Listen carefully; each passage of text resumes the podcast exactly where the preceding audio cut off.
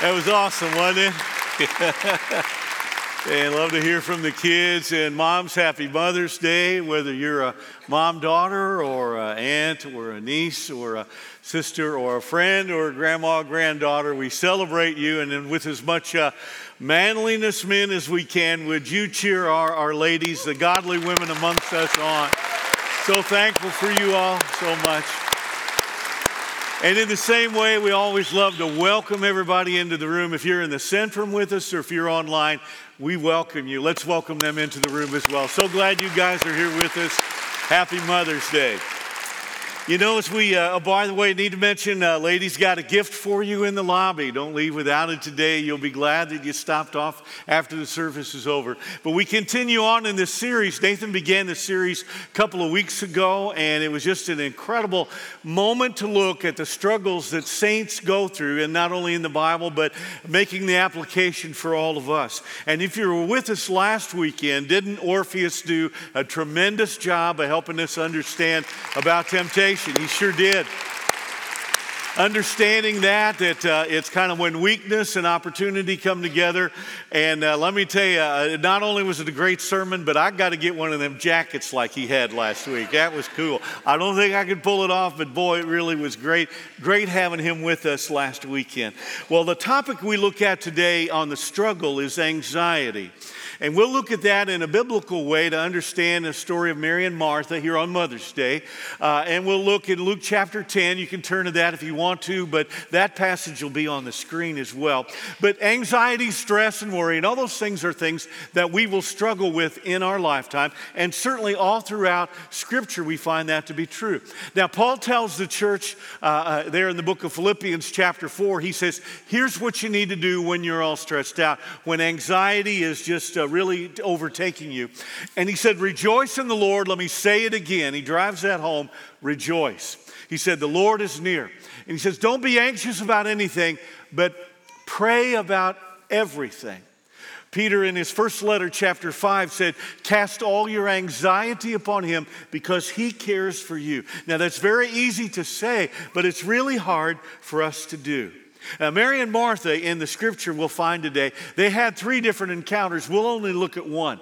We'll look at the one about hospitality. Later on in John chapter 11, it was when their brother Lazarus had died, and they had to deal with grief and their belief. Later on in John chapter 12, it's this beautiful moment where you see both Mary and Martha, they find their own lane.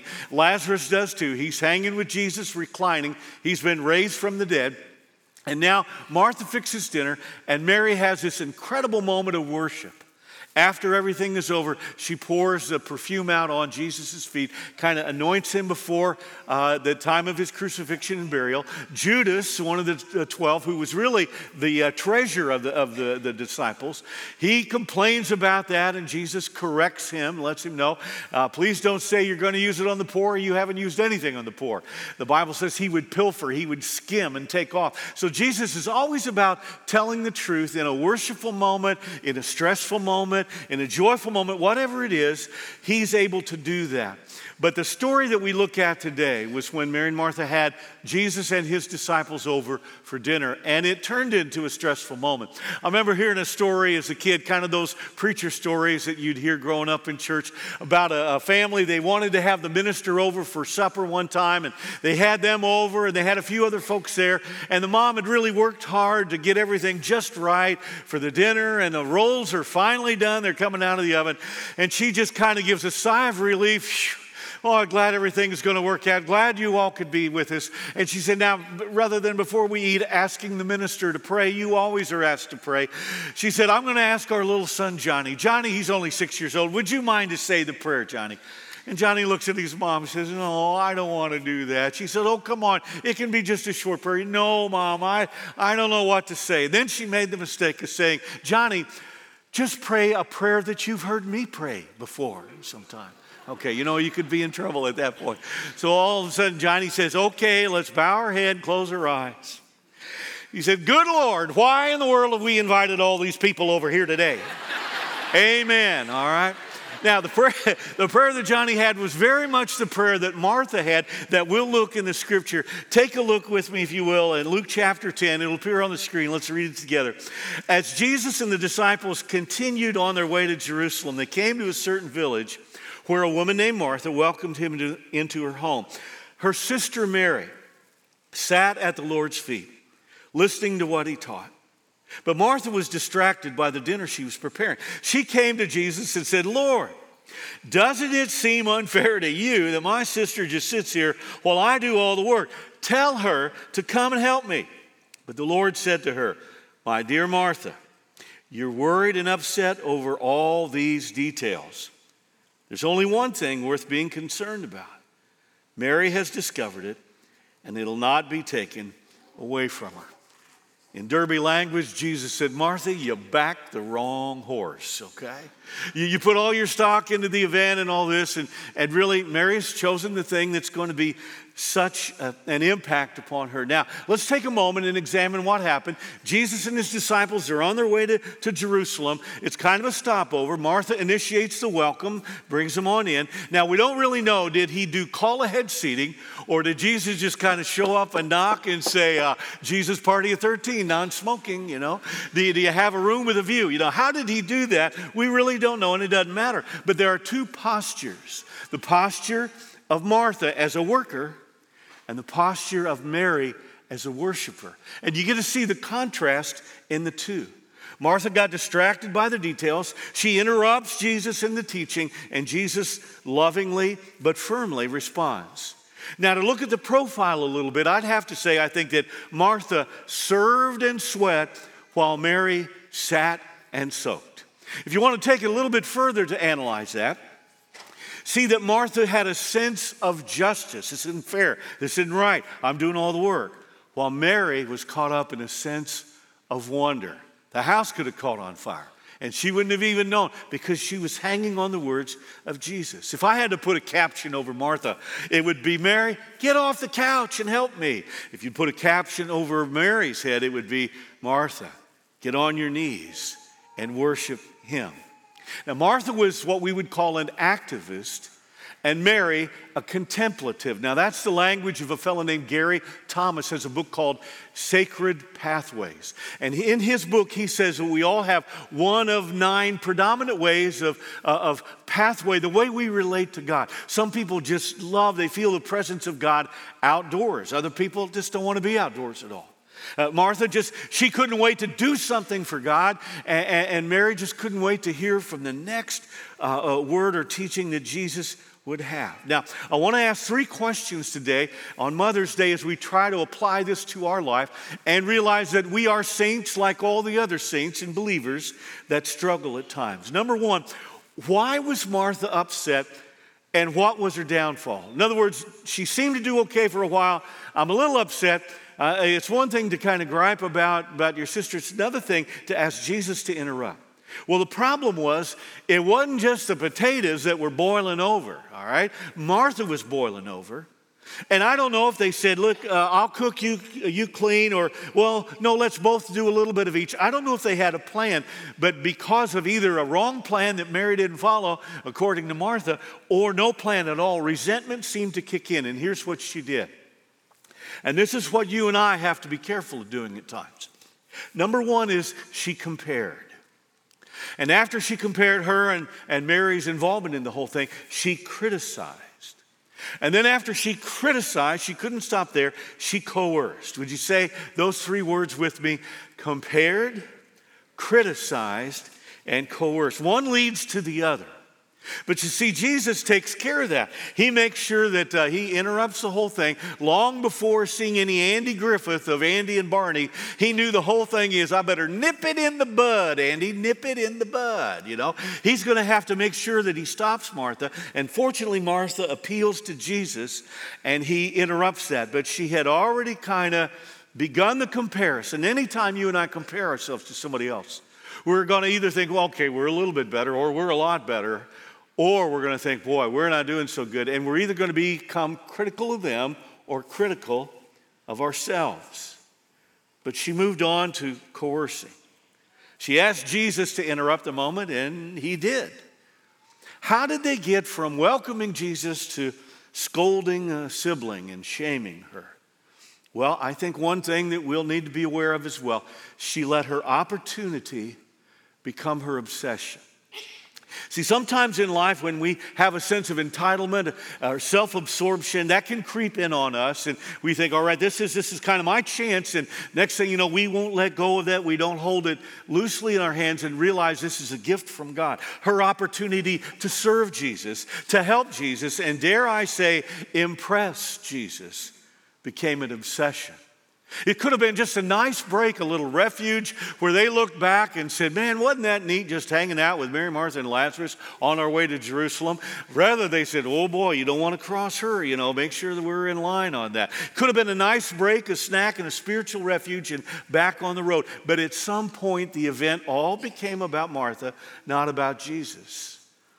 You see, sometimes when we know what we think ought to happen and we give Jesus a to do list, he doesn't always say, Oh, I'll get right on that.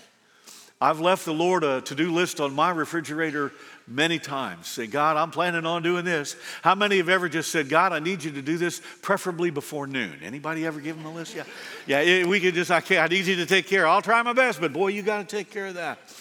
And what happens within her life is Martha, she tried to turn her agenda into Jesus' mission rather than let Jesus recruit her she recruited him to fix this, take care of this, and, and let, let everybody know this isn't my fault that things aren't getting done. You know, I remember years ago we made a move in ministry, and I, I, I hadn't really well, it wasn't that we rushed into it, but I just don't think we weighed everything out. And I almost did that refrigerator list thing saying, God, I need you to do this. We're going to be doing this. Please bless this, you know, rather than saying, God, is this really what you want us to do? Oh, we thought about it and prayed about it, but for some reason, I'm not sure we had the complete sense of peace about it, but we kind of went ahead. And, and in the next five years, we aged 10 years, okay? Or at least I did. On behalf of our family, I did. It's something about when we run ahead of Jesus and we run ahead of Him and tell Him what we're going to do and expect Him to take care of that and fix that and then get frustrated with those around us and even Him if it doesn't come about when we did it with the right heart and the right reason in, in our hearts, then sometimes we get really confused. And that's kind of where Martha was. But Jesus always redirects, He pulls things together. He, he does the Romans 8 28 that we've heard so many times, uh, that he works all things together for good. And he does the Romans 8 29 so that he might conform us to the image of his son. He wants to make us more like him. So Martha, Martha had some anxiety, much like we do, because I think she just kind of ran ahead of Jesus. Now, let's take a look at Mary for a moment.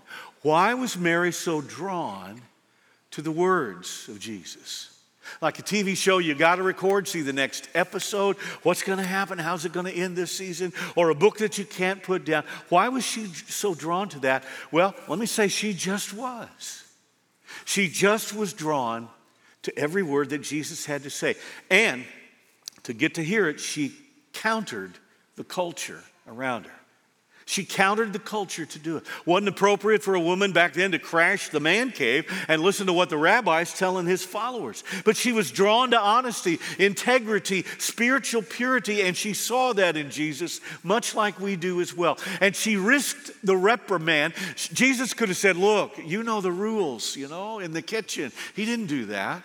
She uh, probably thought maybe the 12 are going to just say, well, they told a bunch of little kids to get out of Jesus' way the other day, which they did, and Jesus had to correct them and say, no, let them come to me. She took that moment and that risk because of the words that she heard from Jesus.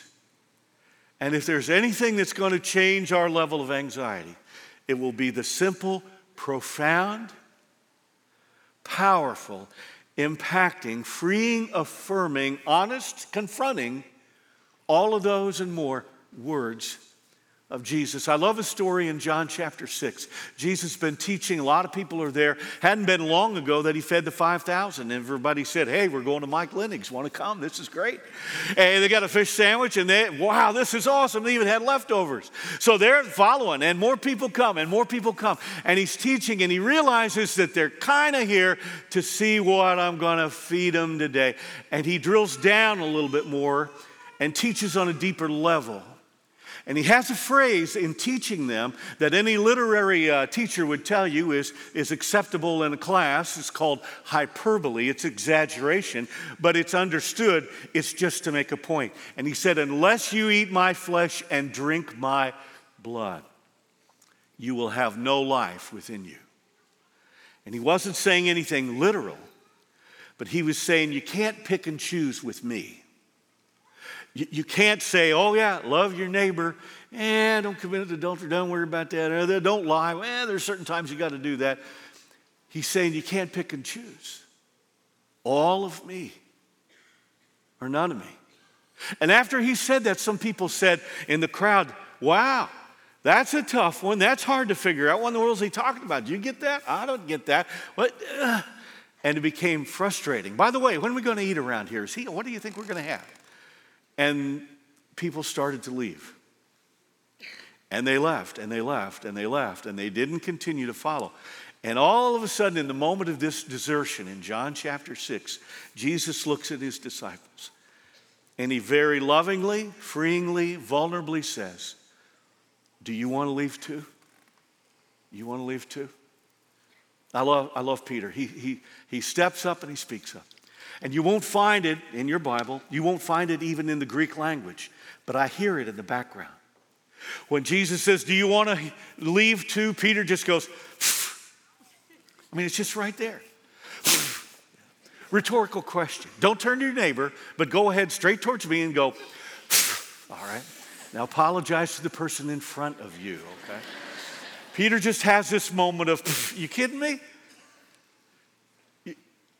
You're giving us the gate, letting us take We don't want to take off. Here's what he said Lord. he says, Lord, where would we go? there is no other place we'd want to be. He said, Where would we go? We believe that you have the words. The words that Mary was hanging on, the words of Jesus that we need to hang on. We believe you have the words of life and you are the holy and anointed one of God. You're the Savior, you're the Messiah. We're not going anywhere. You see, there's a moment in our life that we have to decide how important is the Word of God because life will mow us over. And you and I will be filled with all sorts of everything we've talked about so far in the series all sorts of troubles, all sorts of temptations, and all sorts of stress and anxiety. But Mary found these words relieving all the anxiety she'd ever had before, and she couldn't walk away. Here's another thing she did she let her obsession become her opportunity. You see, when else would she get a chance like this? Peter had to go fishing to get to see Jesus the first time. Zacchaeus had to climb a tree to get to see Jesus. Nicodemus, a Pharisee, he had to book Jesus at night when nobody's around, but not Mary. Mary says, He's right in my living room. I ain't going to the kitchen. I'm going to stay right here. And she made Jesus' mission her agenda rather than the other way around. You see, there comes a time when we say, okay, Lord, I don't think I've got my whole life figured out here. I want to make whatever your mission is, I want to make that mine, and I'm going to let yours become mine rather than me try to make you inherit mine. Jesus doesn't want to pay that inheritance tax of every little thought and whim that we have. Now, the Renew Conference we had a week ago uh, uh, Saturday was a great time. Had about 400 folks here uh, over in the West Auditorium, and, and uh, it was a great time. One of the things that this kind of Renew group, the movement of helping to make disciples and make sure that's the priority for us, what they try to do is their, their language articulation says, here's what happens times, many times in the church, is we're all concerned about some people coming to faith, and, and they enter into the saving relationship with God through Jesus Christ, just like we celebrate, and they come to faith. But sometimes we just kind of yippee yo, going to heaven, see you there, and we forget about it and we don't enter into the deepening transformation. How do I become more like Him? So their, their emphasis is let's not stop at salvation. That's great. Let's move to transformation and move on from there to joining the mission of Jesus. That's what he wants us to do. And sometimes we do celebrate too early. But we want to urge everyone on, not just moms today, not just ladies, all of us because making an impression on Jesus, as Martha tried to do, is very different from having an impression of Jesus like Mary tried to do. Martha just got a little confused, like we all do. She just needed a little more spiritual formation. I, I, love anytime I'll preach, I'll get a chance to talk to a few other friends. I got a chance to talk to Neil Wyndham, good friend here, and make sure I'm catching the Greek right. And my friend John Walker, uh, Blessing Ranch Ministry, he's a psychologist, been a great friend for years. Help me think this through. And they gave some good thoughts and insights into this whole thing. One thing that uh, Neil shared with me is the, the actual phrase at the end of this passage where Jesus says, What, what Mary has chosen. Uh, can't be taken away from her. I've thought for years that meant, oh, this is something she'll remember. we for, we'll forget what we ate, Martha, but we'll never forget the words. No, no, no, no. He was saying that and something much deeper. In that language, in the Greek, it was literally saying she can't be cut off from this. In other words, you can beg, you can holler, you can plead, you can throw the spatula and hit me in the head with a rolling pin, Martha. It doesn't matter.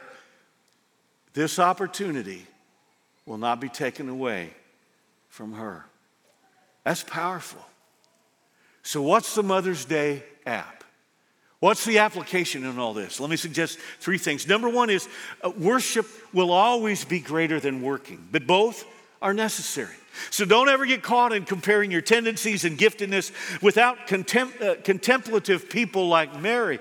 There would be no worship songs really sung or written very often. And without activists like Martha, there would be no ministry initiate- initiatives taken. Ladies, today, as we celebrate the womanhood in the body of Christ and Mother's Day, as, as people do all throughout the country, please be who God has made you to be. And become who God is helping you to become. That is so important because in your serving and in your seeking, both are really needed. But never let the serving overshadow so much the seeking of Jesus in your heart. Now, number two is to sit at the feet of Jesus as often as you can. It's easy for the Mary types, a little more challenging for the Martha types. They both respond to anxiety and stress a little bit differently. But find your time with Him. Invest your time with Him. Enjoy your time with Him. Share your time with Him. Develop that time. Sit at the feet of Jesus with your kids and with your grandkids and let Him not only shape your heart, but those tender hearts around you. And the third thing is put Jesus at the center of your table so everybody will have access to him. We do pretty good at setting the table here at Northside. I love the theme that we picked out over a couple of years ago for this last campaign uh, of be people who set the table for others. But when you set the table, Make sure that Jesus is in the center, not the centerpiece where everybody can say, Oh, isn't Jesus lovely today? Oh, no, you put him right in the center where he can reach and his words can touch and his arms can bring us all in together. There's no one more inclusive than Jesus. Make sure everybody can hear him and see him and sense his presence. A fellow who used to preach in uh, Lexington, Kentucky, passed away a few years ago, Wayne Smith. Don't know if you've ever heard him. Good friends with Bob Russell. They would share uh, back and forth. He'd come southeast. Bob would go over to Southland and preach there. I remember hearing Wayne uh, almost all my life. I, will never forget a sermon and a poem and a joke that he told uh, when I was 15 years old at a youth conference over in St. Louis. Wayne was really funny, but boy, he was very passionate, and he had an ability to just condense things down.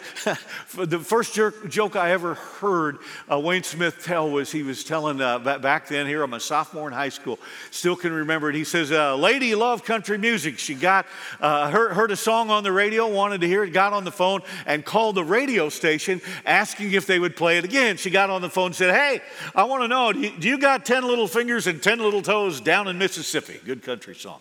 And uh, she didn't get the radio station, she got the plumber by mistake, okay? So the plumber says, uh, No, but I got a wife and eight kids in Arkansas.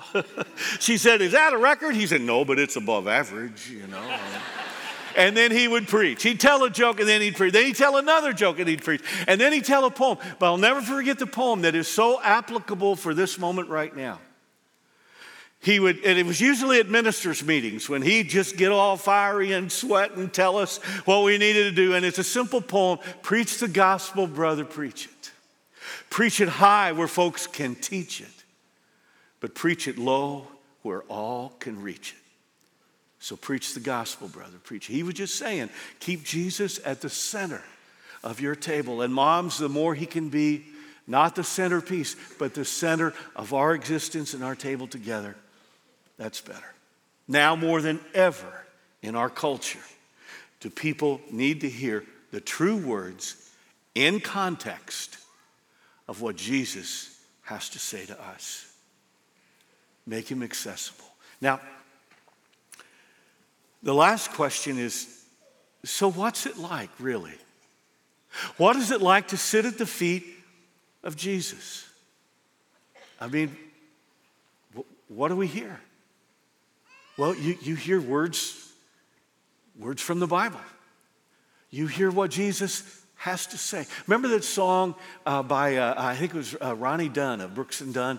Went off on his own and did a song called Believe years ago. Oh, I love that song. And it's just simply saying, I, I, I raise my hand and I bow my head. I'm finding more and more truth in the words written in red. He's just saying the words of Jesus make more sense all the time. When we sit at the feet of Jesus, it becomes a holy moment. Jesus told the devil when he said, Hey, won't you turn those stones into bread? No, man doesn't live by bread alone, but by every word that comes from the mouth of God. Allow it to be a holy moment. Now, last night, a lot of people were surprised at the Derby. Boy, a lot of people were surprised at the Derby on all that. I, I uh, and what I have at the end is we close our time here, and you know what it means when I say uh, this is the closing thing. It, it doesn't mean much. It means I'm trying. I'm trying. Okay. But, but the Derby, I found, typically takes about two minutes and seven seconds, something like that. And I was timing these scriptures, and I had 45 to begin with, cut it down to 30. And as we go through these 30 little phrases, little phrases, fill in the blanks, it took two minutes and seven seconds. So you could run the Derby like this, all right? We want to get out of the gate, but we'll come home and to get down to the wire. But I want to do this as we end our time together, simply saying the words of Jesus. But the reason there's a fill in blank is because I think you know the words of Jesus far better than you think you do. And you need to be reminded that His word, for the most part, many phrases he said. Oh, you may not be able to tell you exactly where it is. I probably can't tell you the exact reference where they are. That's not the main thing. The main thing is do we have the words of Jesus in our heart? Can we access them? Can we say them before one another? Can we encourage one another with them? So dive in with me as we come out of the gate let me hear you as we talk through them. You say them right along with me, and I'll back away when we get to the fill in a little bit, and it will be frustrating for those online. But we'll try to say it if we can, but you pretty well know it anyway. Let's begin. I guarantee you, only a couple of minutes. Apart from me, you can do nothing. Blessed are those who have not seen and yet believe. Come to me, all you who are weary and burdened, and I will give you rest. Don't let your hearts be.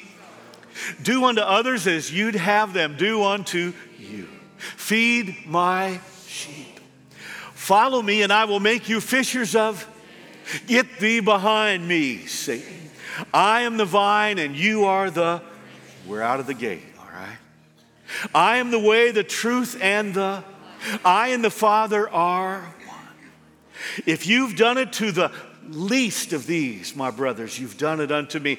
I'm sending you out as sheep among wolves. Let the little children come unto me. Love one another as I have loved you. My house will be a house of prayer, but you've made it a den of thieves. My kingdom is not of this world. No man can serve two masters. O ye of little faith. Seek first the kingdom of God and his righteousness. Take up your cross and follow me. The harvest is great, but the workers are few. These people honor me with their lips, but their hearts are far from me. This is my body, which is given for you. Do this in remembrance of me. In the home stretch, today you'll be with me in paradise. Upon this rock I'll build my church, and the gates of hell will not prevail against it. With God, all things are possible. And down to the wire, you are the light of the, you are the salt of the you will be my witnesses, telling people about me everywhere in Jerusalem, throughout Judea, in Samaria, and to the ends of the earth. And that is his calling for us today. Amen. Amen.